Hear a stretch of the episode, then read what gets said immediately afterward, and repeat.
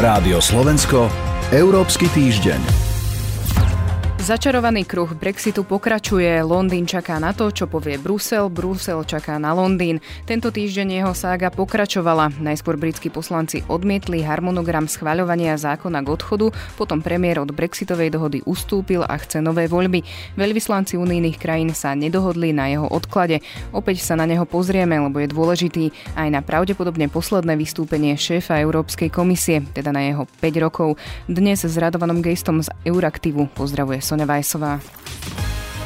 Rádio Slovensko, Európsky týždeň. Dnes je v štúdiu Radovan Geist z portálu Euraktiv. Dobrý deň. Dobrý deň.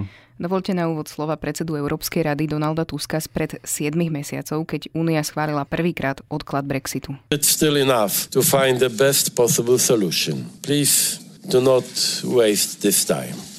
Tusk povedal, že je dosť času nájsť riešenie. Prosím, nepremrhajme tento čas.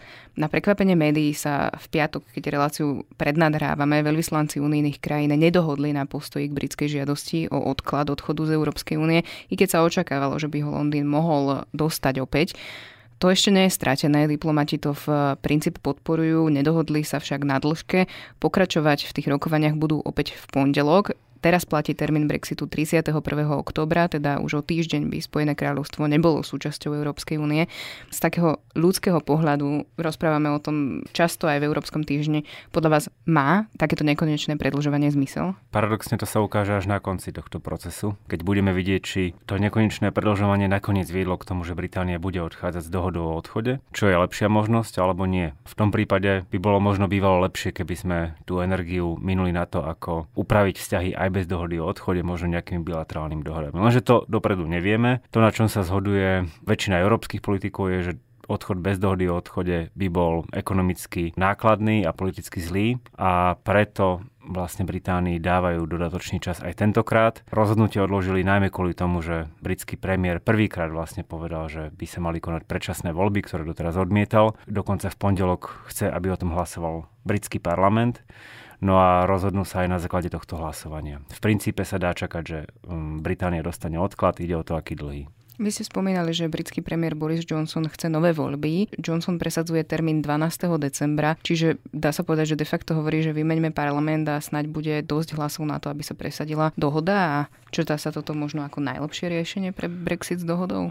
Nie, Johnson nechce spochybniť Brexit a nechce spochybniť svoju dohodu. On hovorí, že ponúkam vám voľby v decembri, tak ako to žiada opozícia a za to opozíciu žiada, aby odsúhlasila časový plán schvalovania zákonov o Brexite, respektíve zákon o dohode o odchode. A on chce, aby sa Brexit uskutočnil niekedy v priebehu novembra a potom, aby boli predčasné voľby v Británii, tak ako to žiada lebristická opozícia, alebo tak ako to tvrdí, že žiada lebristická opozícia. Ako to vidíte vy, ako to bude pokračovať po napríklad pondelku? Predpovedať vývoj Brexitu to je ako predpovedať počasí na horách, lebo je tam hrozne veľa faktorov. Na jednej strane britský premiér opozícii povedal, dám vaše predčasné voľby. Má tu opozíciu, ktorej časť nechce vôbec odchádzať a stále dúfa v nejaké druhé referendum. Má tu opozíciu lídra lejbristov, ktorý hovorí, že najprv musíte absolútne vylúčiť odchod bez dohody a až potom môžeme hovoriť o predčasných voľbách, čo by de facto znamenalo, že najprv musí Európska únia rozhodnúť, že súhlasí s odkladom, až potom oni budú súhlasiť s predčasnými voľbami. A aby toho nebolo málo, napriek tomu, ak by aj britskí poslanci schválili dohodu o odchode Veľkej Británie z Európskej únie, ten dátum by bol stanovený na nejaký deň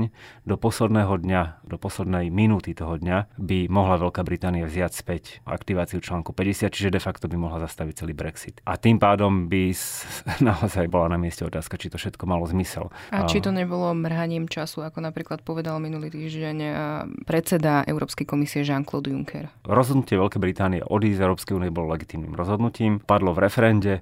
Môžeme sa baviť o tom, či to referendum a za akým účelom bolo de facto zorganizované, ale je to jedno. Bolo to referendum, ktoré odsúhlasilo odchod. Mrhaním času bolo to, že sa niekedy alebo často rokovania o odchode viedli s jedným až dvoma očami skôr na domáce preferencie, než na to, aký výsledok chcú dosiahnuť. A to sa týkalo najmä britských politikov. Teresa Mayová a potom aj Boris Johnson museli vždy uvažovať o Brexite aj ako o niečom, čo ovplyvní ich budúce politické šance. A Boris Johnson určite nie je premiérom, ktorý chce skončiť e, Brexitom. On chce ostať na čele konzervatívnej strany a prípadne vyhrať aj ďalšie voľby. No a tomu potom komplikuje situáciu. Ak Spojené kráľovstvo z únie ale nevystúpi toho 31. oktobra, budúca predsednička Európskej komisie Ursula von der Leyenová Britom dnes odkázala, že bude potrebovať kandidáta do Európskej komisie. To znamená, že nielen kandidáta do Európskej komisie, ale aj nových europoslancov? Britskí europoslanci zatiaľ sedia v parlamente a pokiaľ bude Británia súčasťou Európskej únie, tak budú súčasťou Európskeho parlamentu. Ťažšie je to samozrejme s tým kandidátom, pretože to trošku narúša vyjednávanie. Zatiaľ každý predpokladá, že ak tam aj ten človek príde, bavíme sa o mesiaci alebo dvoch, čiže reálne nie je potrebné premýšľať o tom, aké dostane portfólio, aké dostane, akú, akú dostane zodpovednosť, pretože čokoľvek,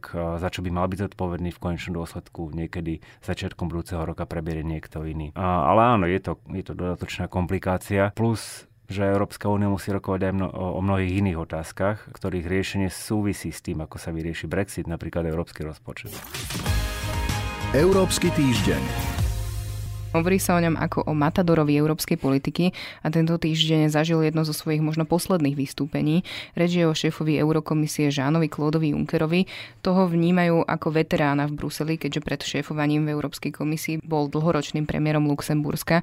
Na jednej strane ho vnímajú ako ostrieľaného diplomata, iní ho však aj kritizujú a aj na sociálnych sieťach na YouTube sú rôzne videá vtipných vsuviek, ako napríklad keď jednej političke zdvihol vlasy pri uvítaní aká bola jeho komisia?